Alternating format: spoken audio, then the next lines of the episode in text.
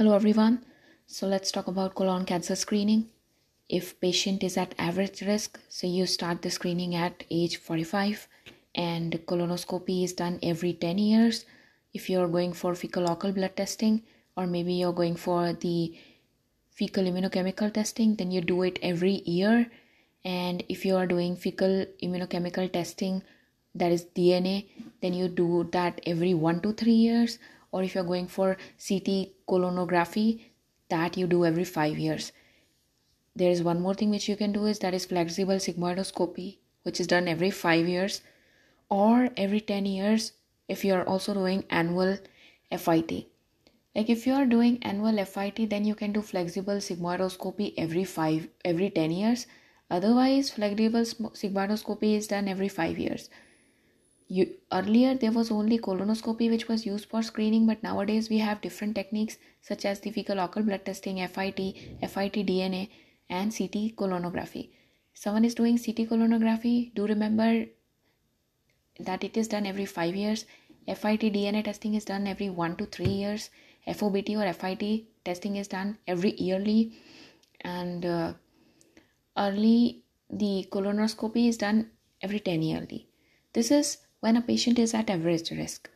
Now, if a patient is at high risk, or what you say the first degree relative is involved, or there is a high risk of the adenomatous polyp. Adenomatous polyp, if you figure out and you saw that it is more than equal to 10 millimeter in size and there is high grade dysplasia or villous elements are present, so adenomatous polyp of size of more than 10 millimeter, high grade dysplasia, villous elements are present. That time you do colonoscopy at age 40 or 10 years prior to the age of diagnosis of the first degree relative.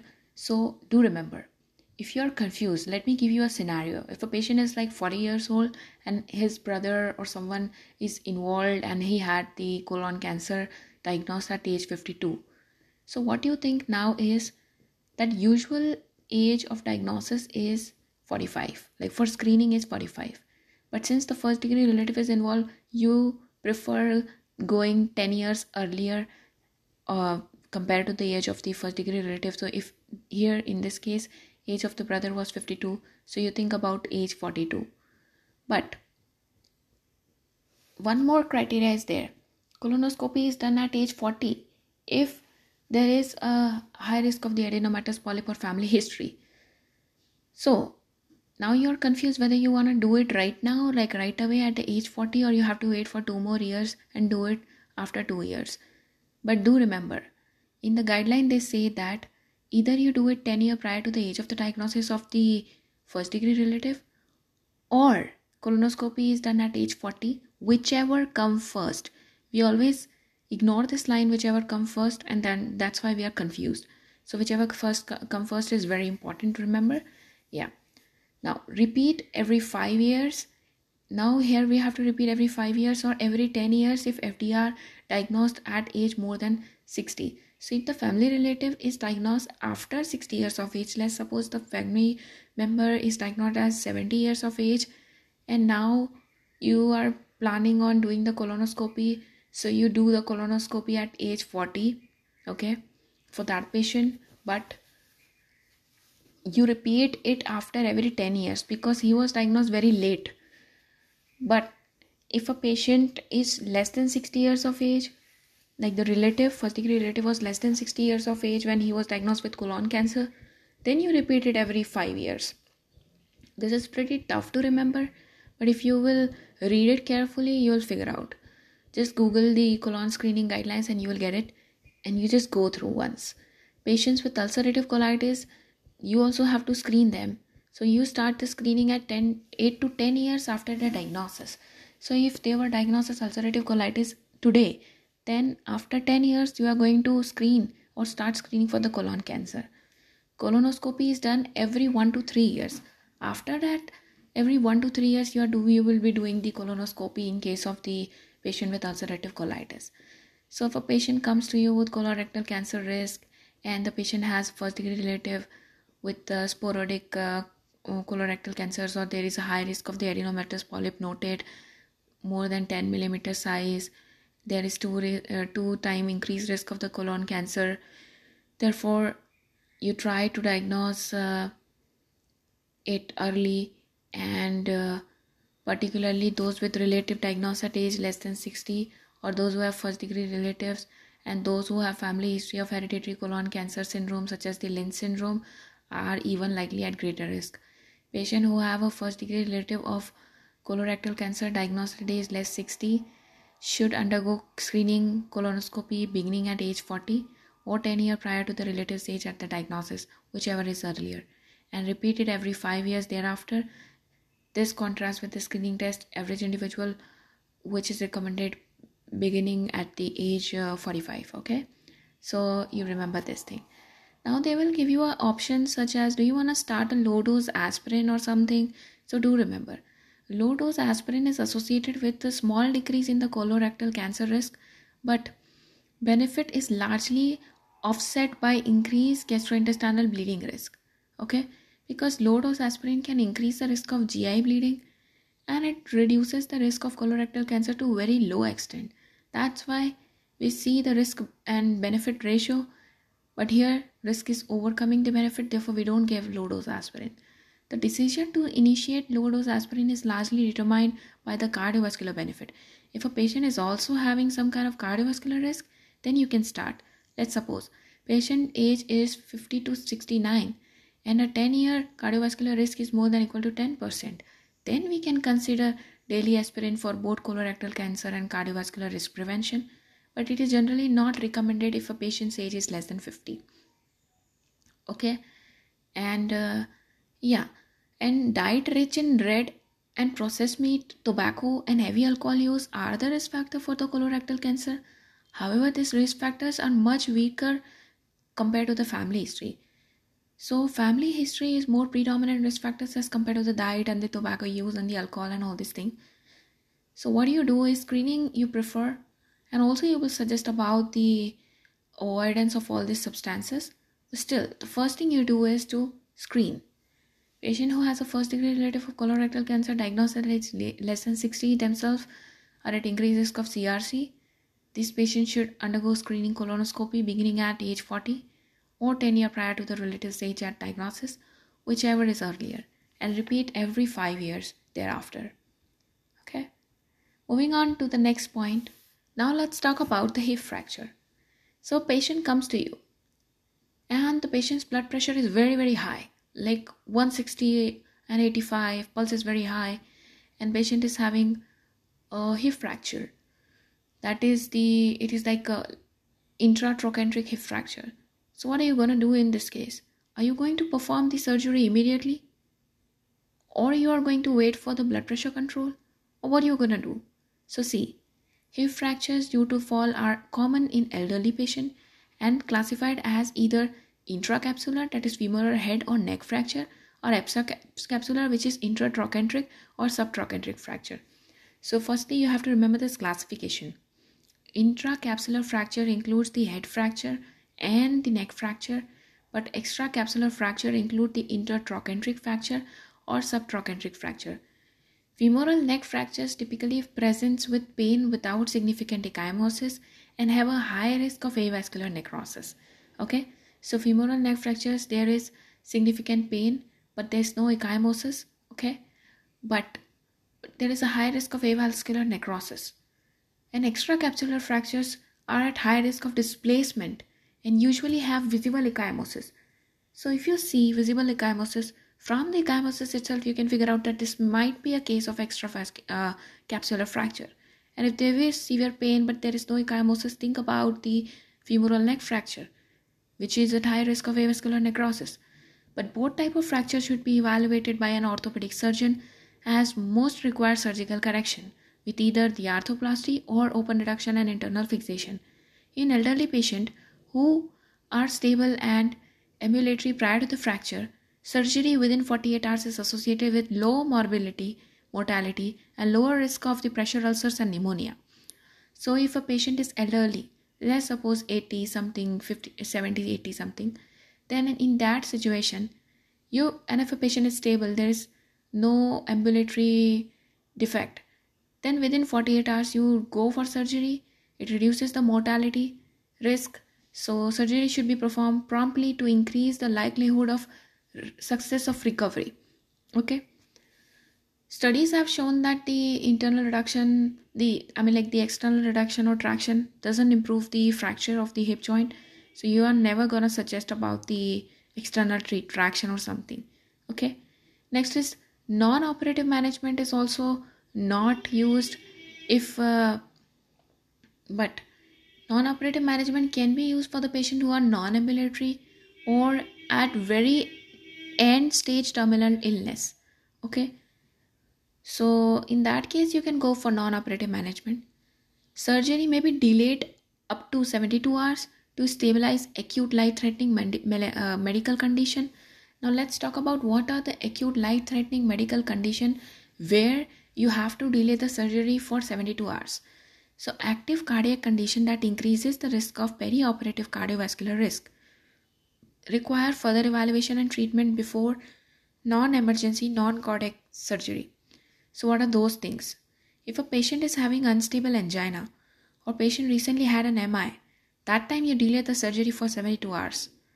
If a patient has decompensated heart failure, delay the surgery.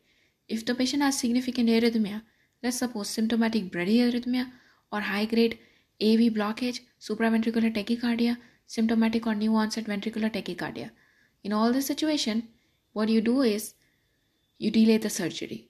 Or if severe valvular diseases are there, like severe aortic stenosis, symptomatic mitral stenosis, then in that situation also you delay the surgery.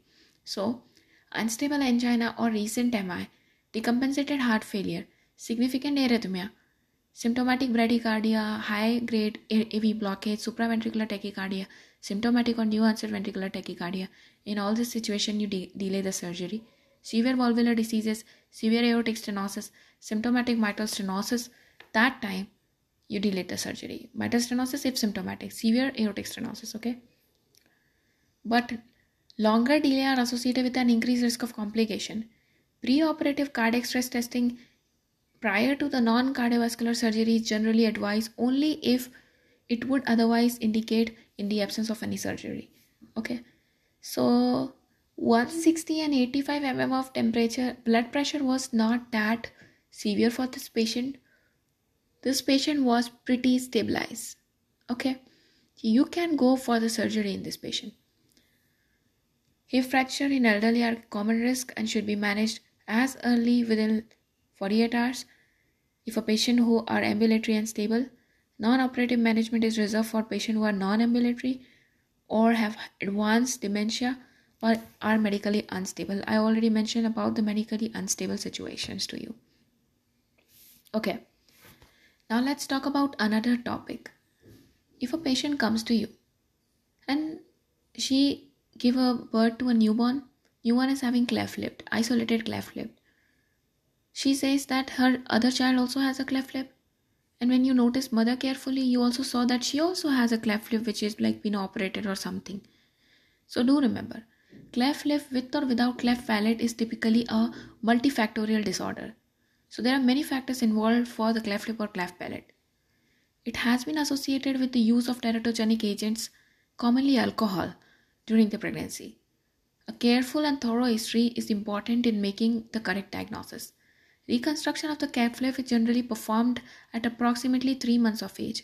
So if someone comes to you and they have cleft lip, so you will tell the patient that after 3 months we can go for reconstruction.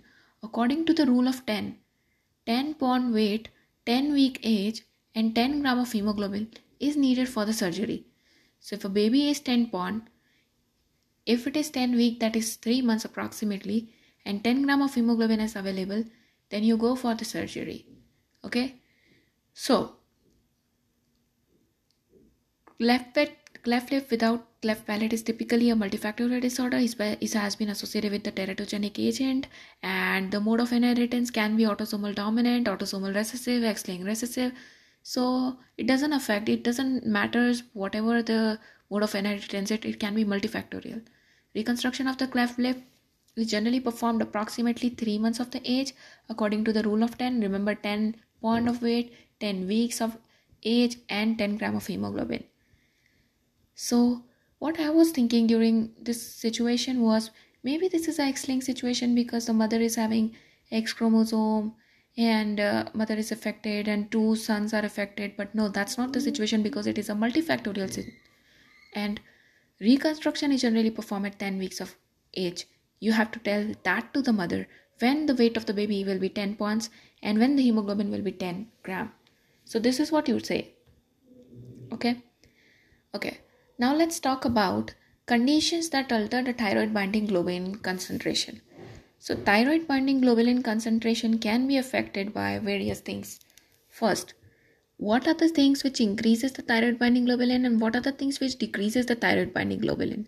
So, thyroid binding globulin is increased because of estrogen and estrogen like in any situation where you see there is high estrogen maybe pregnancy maybe someone using oral contraceptive pills or maybe hormone replacement therapy or maybe someone using estrogenic medication such as tamoxifen or in case of acute hepatitis this uh, thyroid binding globulin is increased. In acute hepatitis what happens? suddenly the thyroid binding globulin is released and therefore you see that there is high thyroid binding globulin. Estrogen can increase the thyroid binding globulin such as pregnancy or contraceptive use hRTs estrogenic medications such as tamoxifen when do you see that there is decrease in the thyroid binding globulin that is when you see that there is androgenic hormones so if someone is taking testosterone or androgenic hormone, thyroid binding globulin can low or can decrease. If someone is using high dose of glucocorticoid or someone is having hypercholesterolemia, cortisolism, sorry, hypercortisolism or high dose of glucocorticoid someone is taking, then you say that there is decreased thyroid binding globulin. Hypoproteinemia, that time also protein is lost from the body, therefore this uh, thyroid binding globulin is again a protein.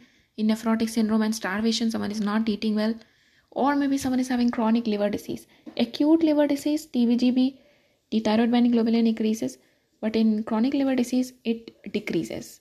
Okay? So if a patient comes to you is taking levothyroxine now he's having symptoms of hypothyroidism and someone asks you that why is this so? Then you will say because the and someone is on estrogen or maybe taking ocps then the mechanism will be thyroid hormone transport and tissue delivery. Impairment in that. Because uh, like increase in that okay? So that you have to remember. So more than 99% of the circulating thyroid hormone is bonded to the plasma. A larger share is carried by thyroid binding globulin with additional carriers including transthyretin albumin and other proteins thyroid binding globulin is one protein there are other proteins as well transthyretin albumin and uh, other proteins Biologically active free thyroid hormone is rapidly cleared by the kidney, so the protein uh, binding protein ensures the adequate hormone is available for the delivery to the peripheral tissue. Okay, so it, elevated estrogen level as seen in pregnancy or patient taking oral contraceptive pills or stimulated stimulate this hepatic synthesis of the thyroid binding globulin.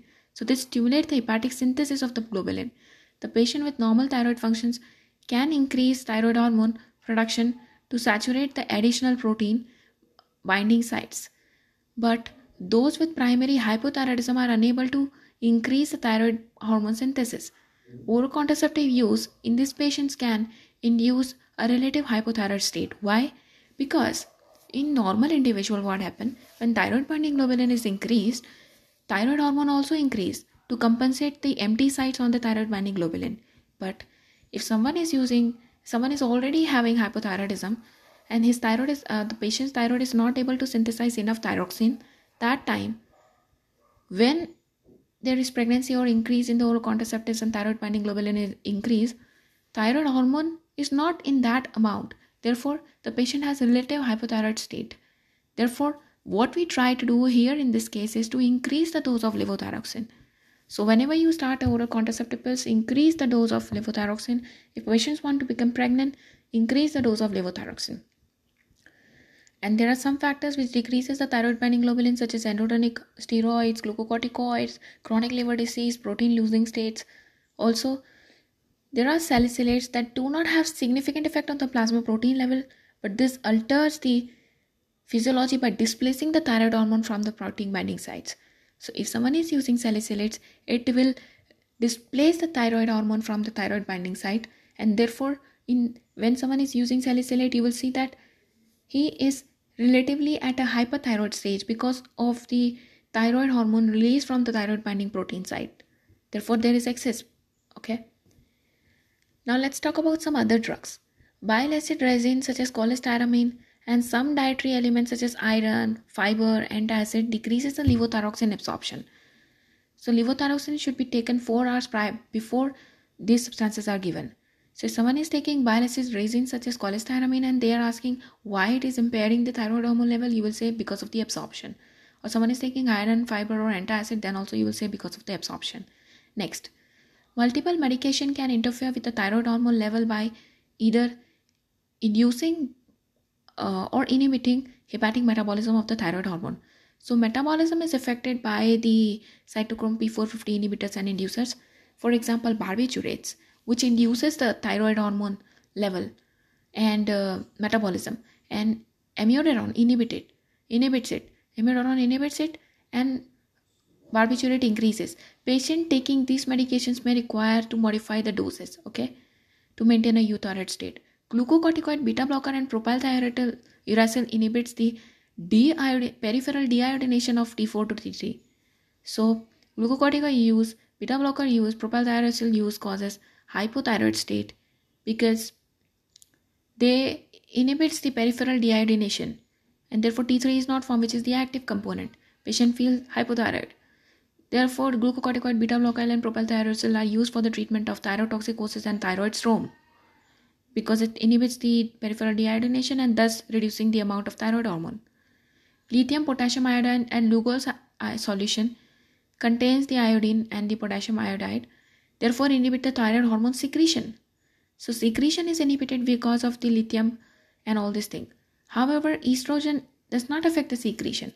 Estrogen impairs the transport and the tissue delivery because of the low thyroid state and increase in the thyroid binding globulin, there is hypothyroid state in such patients. So most thyroid hormone in circulation is bonded to the plasma protein, primary to the T- TBG. Estrogen stimulates the hepatic synthesis of TBG. Hypothyroid patients elevates the estrogen level. With elevated estrogen levels such as the pregnancy and OCPs, require high dose of levothyroxine to saturate the multiple number of the binding site.